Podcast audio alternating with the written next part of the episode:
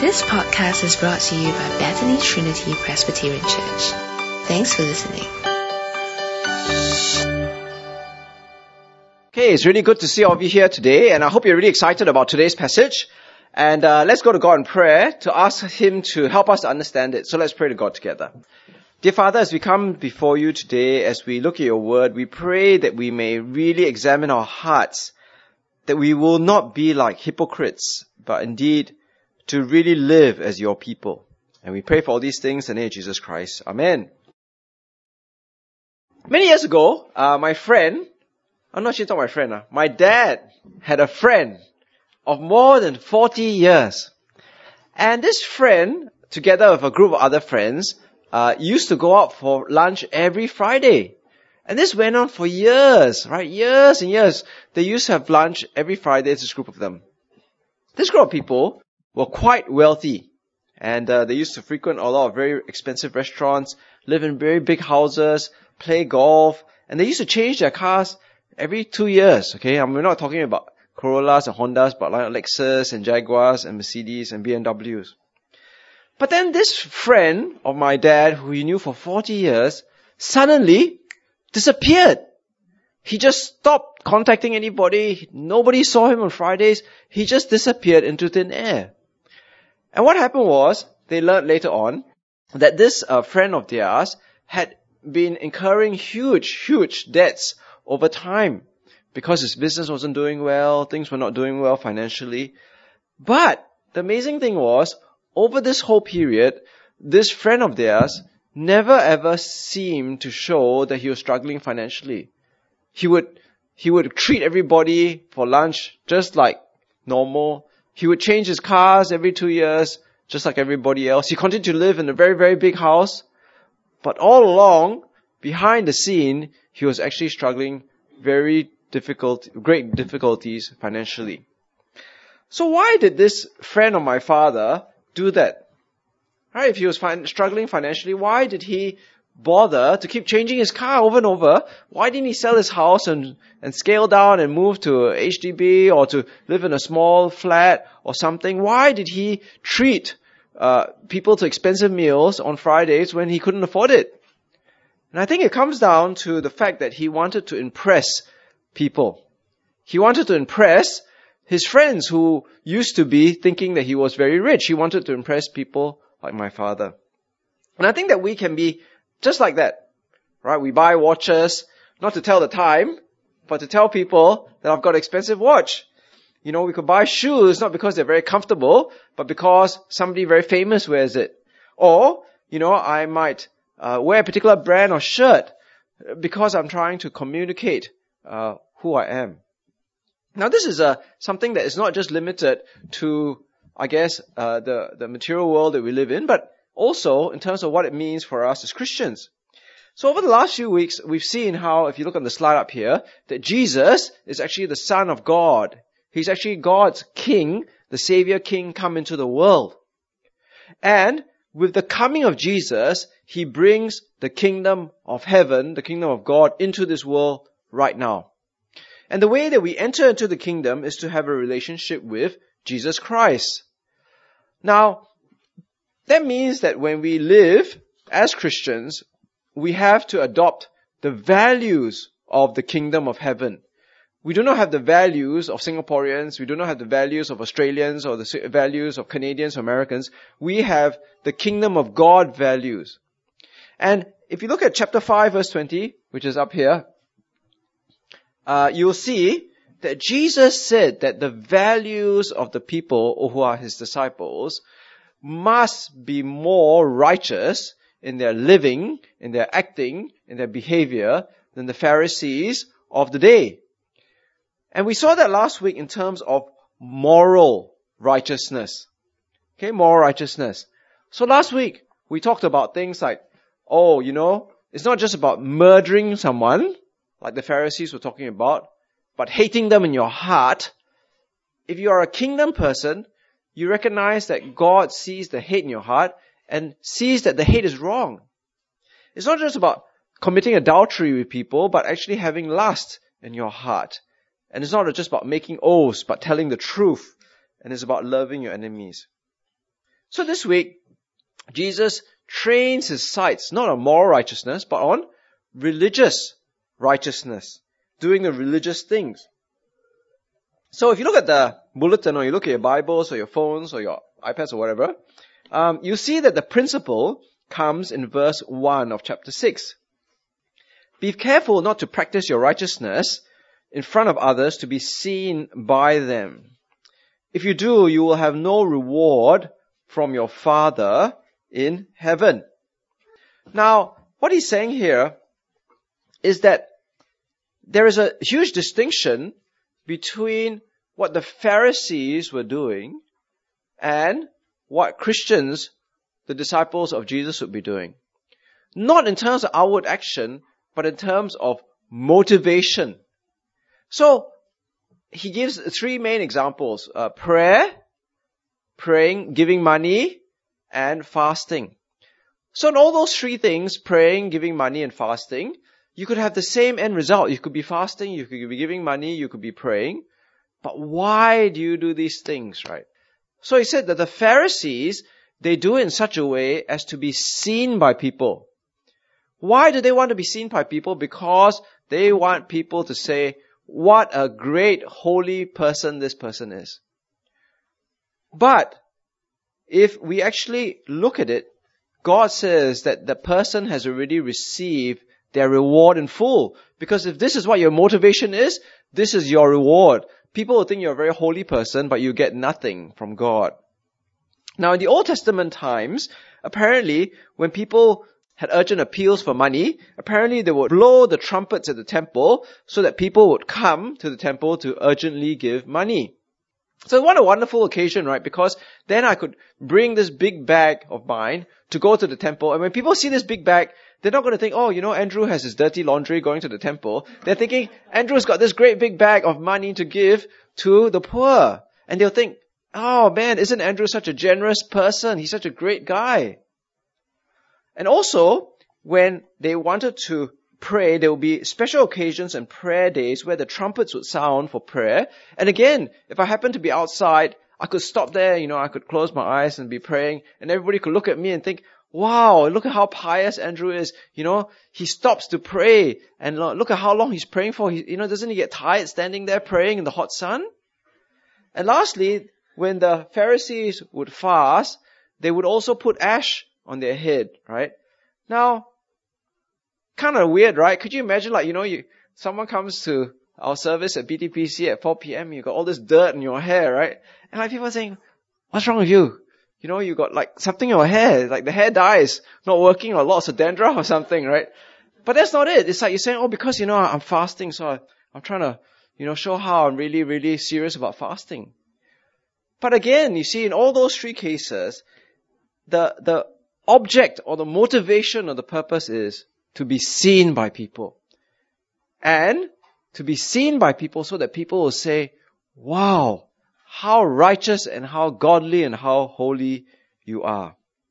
So I remember, um, many years ago, I don't know if you remember, but there was a polar bear in Germany called Knut. K-N-U-T. Right? Have you heard of Knut? Anyway, you can Google him. I mean, I'm sure that you know. K-N-U-T. And he was a very famous um, um, uh, polar bear because he was born in captivity in uh, this Berlin zoo. But Knut became uh, a mass media phenomenon, right? So people used to make toys and books after him. And apparently, when he became very famous in the zoo, the zoo attendance uh, increased 30% and became the most profitable uh, time for the zoo in Berlin ever. But Knut uh, developed a problem because Knut loved crowds and the applause of crowds, and they actually had to take Knut out from uh, the public view and to put him in isolation treatment, so to speak, because he lived for the crowds. And apparently, if you look at the newspaper reports, the zookeepers actually had to pretend to clap for Knut so that he wouldn't go into depression. You see? So, Knut has this problem of wanting always to be seen by people and to always receive applause by people. But That's exactly the problem that we can have spiritually, right? We want to be applauded for how holy and how spiritual we are. But Jesus actually has one word, one very, very offensive word in the Bible for these people. And three times, right? In verse 2, in verse 5, and verse 16, he uses the word hypocrite. They are hypocrites. The word hypocrite here basically is the idea of an actor. Someone who is playing a part, right? So, the next picture, it's like someone pretending to be something that they are not. Right? So, it looks like you're, you're something, but actually deep down inside, you're not. So, I remember how there was a very rich friend of mine who used to drive a BMW and he had a girlfriend. And uh, one day he broke up with his girlfriend. I asked him, I said, how come you broke up with your girlfriend? He said, oh, because actually I found out my girlfriend was really interested in me only for, for my money and my BMW. Right? He wasn't really interested in me for as a person. And and I think that's what an actor is, isn't it? It's like you you're actually presenting a front in order to get something, but actually that's not your real motivation. And that's why the Pharisees were hypocrites because they looked as if they were very holy, they looked as if they loved God. They looked as if they were serving God. But actually, what they were, were they really interested in? They wanted the applause of people. They wanted people to feel that they were really holy people.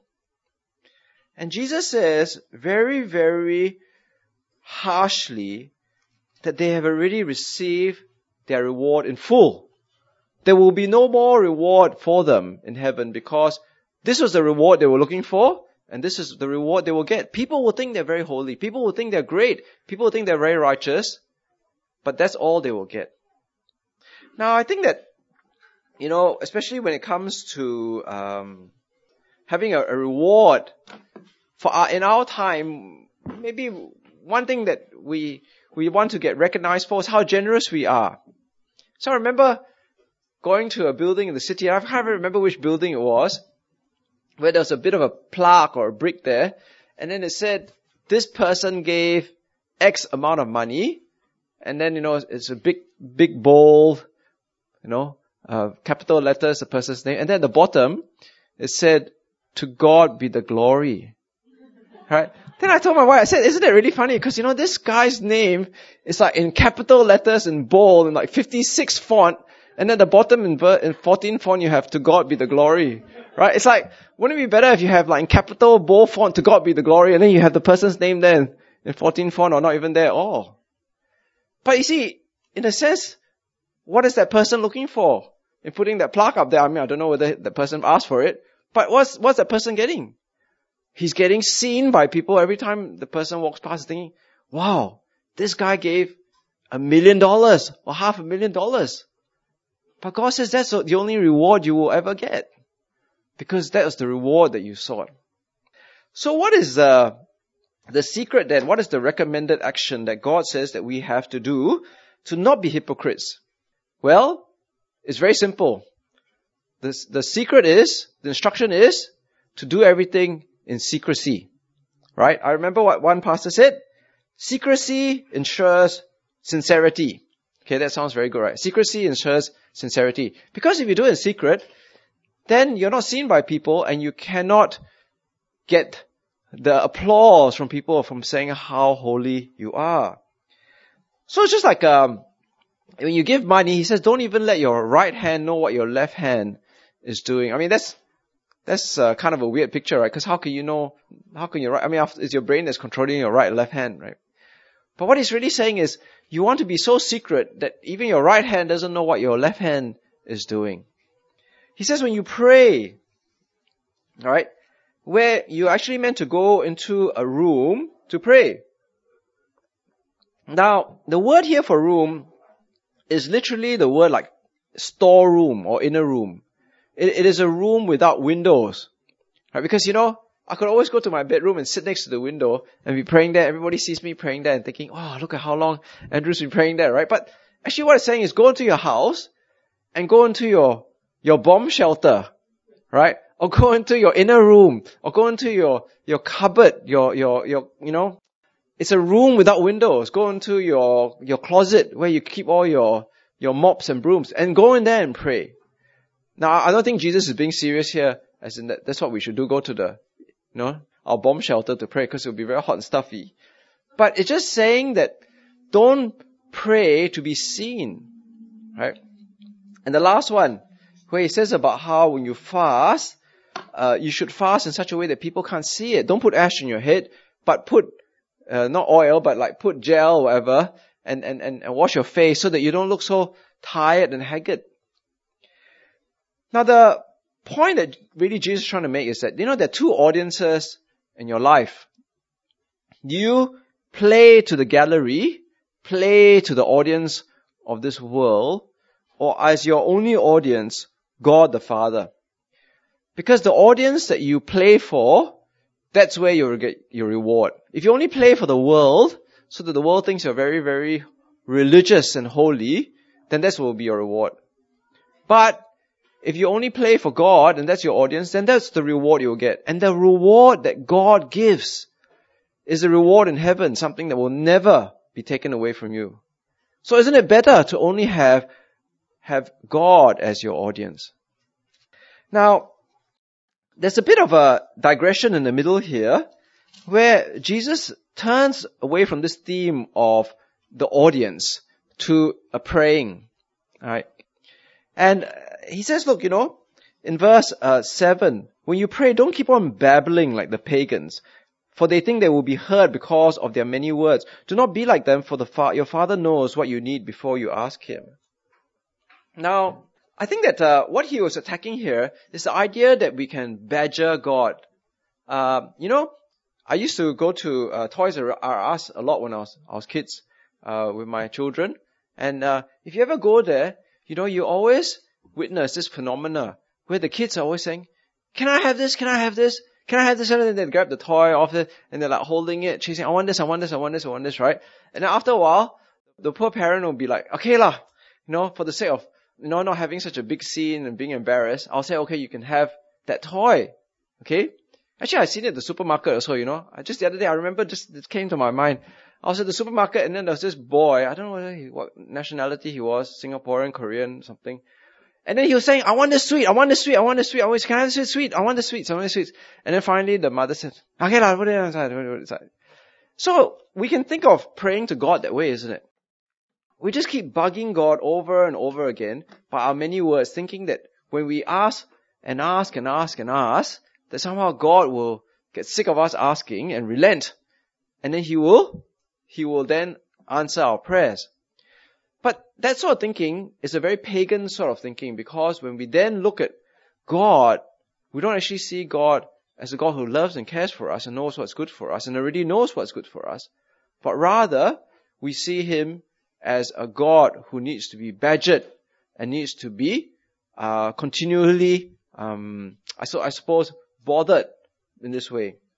So 1 Kings chapter 18 is quite helpful if you look up here on this slide. And this is sort of the pagan understanding of prayer, right? So, uh, Elijah said to the prophets of Baal, choose one of the bulls and prepare it first, since there are so many of you.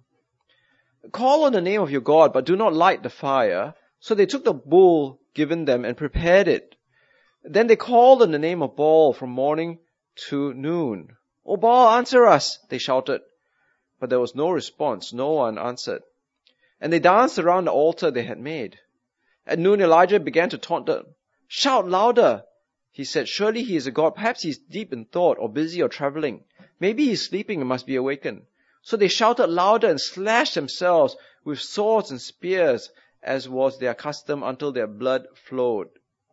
Midday passed and they continued their frantic prophesying until the time of the eve, for the evening sacrifice. But there was no response. No one answered. No one paid attention. Now I think when we look at this passage, it, it, it sort of sums up the pagan understanding of the power or the technique of prayer. That you keep shouting, you keep shouting. If you don't, God doesn't hear, you shout louder and louder. If God still doesn't hear, then you do something to arouse God to, to, to listen to you. But Jesus says actually that our prayer is actually very straightforward. And he gives a, a model for the disciples to pray. So the first thing, if this prayer it says, Our Father in heaven. Our Father in heaven. Now, we can only pray this prayer because we recognize Jesus as our King and we are already in the kingdom of heaven. You see, look, if you look at this slide, unless you are in the kingdom, then you can call God our Father. If you're outside the kingdom, you cannot call God our Father because He won't listen to you. He has no relationship with you because you are still in your sins and you're not forgiven. Only the forgiven person can pray our Father in heaven. Right? So here we actually see something that's very phenomenal to us, but we don't recognize because the Jews in the Old Testament never prayed to God as our Father. It's only when Jesus comes that we are told to pray to God our Father because now that the Son has come and adopted us, we as the adopted children of God can pray to God our Father in heaven. Then he, he, he prays six requests, six requests, okay? Three regarding God and three regarding ourselves. So the first three, hallowed be your name. Now, it's not hallowed be God's name. It is hallowed be your name.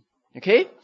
Hallowed is actually the old English way of saying your name be considered holy or sacred be your name. It literally means the idea of reputation that God's name will be revered, honored, acknowledged, and people will bow down before the name of God.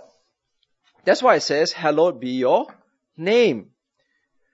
Now, the opposite obviously is because we live in a world where people don't hallow God's name. They use God's name as a swear word or as an exclamation or as a joke. But here it says, hallowed be God's name. Verse 10, your kingdom come. Now, this is very important again as a Christian because in the next slide, we've already seen that with the coming of Jesus, the kingdom of heaven is coming to the world and growing, right, and expanding. So, when we pray this prayer, your kingdom come, we're actually saying, may the mission of Jesus Christ and bringing the kingdom to the world continue to grow. But we're also praying the prayer in future where Jesus will come again once and for all, and the full realization of God's kingdom will come in its entirety. Then the third point, your will be done on earth as it is in heaven. And what this means is that all people especially ourselves who pray this prayer, will obey God's will in every way. On earth as it is in heaven. That means completely obey God's will. The last three requests concern not so much God, His will, His name, His kingdom, but ourselves. Verse 11, give us today our daily bread. Now in the ancient world, uh, people didn't have insurance and CPF and savings in the bank. They basically got paid week by week as day laborers. Or even worse, day by day as day laborers. That means that if I don't work today, I've got no food, I've got no money to eat. Right? That's just, just the way people live. And in a sense, that is the way that we relate to God. We treat God with dependence. You see, the, one of the problems is that when you have lots of money and lots of things, you become very self-reliant. You don't depend on God. When you pray this prayer, Give us today our daily bread. You're saying ultimately that I depend day by day on God's provision, on God's care, and God's love on me. I don't depend on myself. I don't depend on my CPF. I don't depend on EXA. I don't depend on my company. I depend on God to keep providing for me day by day. The next one has to do with debts. It says, forgive us our debts and also as we also have forgiven our debtors. Now the word here, debts, uh, literally is the words for sin. Okay, like uh, someone's done something wrong to me, he sinned against me. I've done something wrong against God, I've sinned against God. And that's why this links with verse 14 to verse 15. For if you forgive other people when they've sinned against you, your heavenly Father will also forgive you. But if you do not forgive others their sins, your father will not forgive your sins.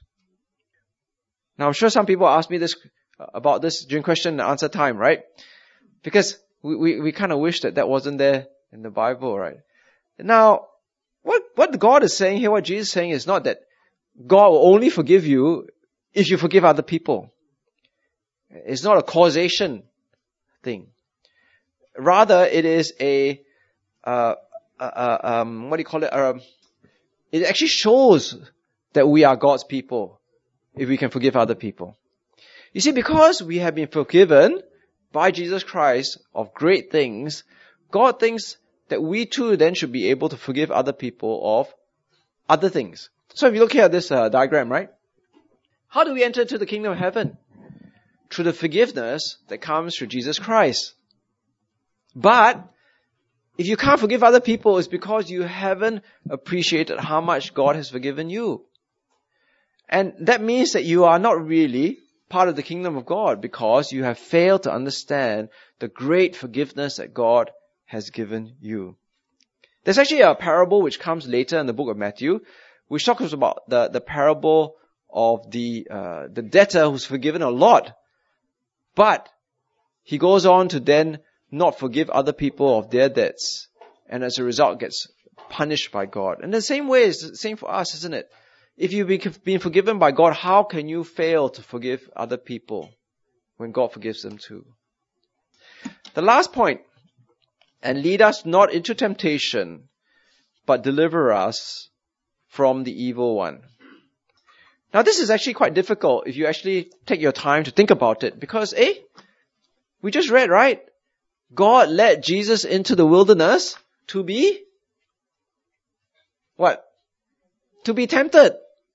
So, how come now he says, don't lead me into temptation. Don't lead us into temptation.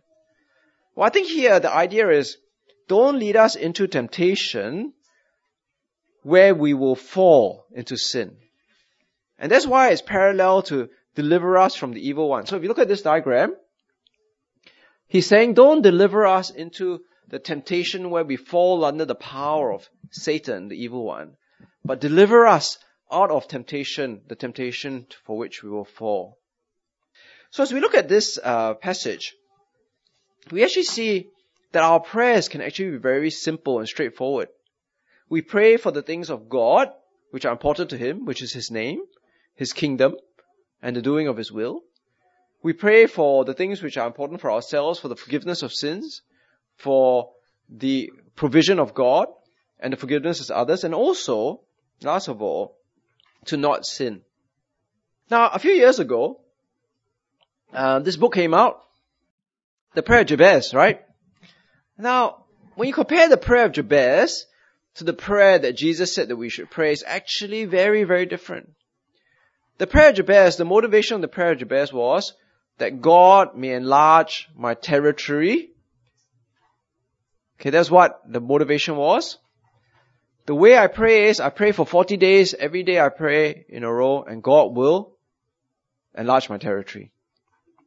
But it's very different from what we're reading today. The focus of the Lord's Prayer is sin, forgiveness, dependence upon God. Nothing about enlarging my territory, right?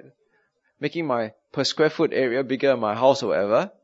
And neither is there the sense in which if I pray this prayer 40 days in a row, God must answer my prayer. That's forcing God's hand. That's exactly a pagan prayer.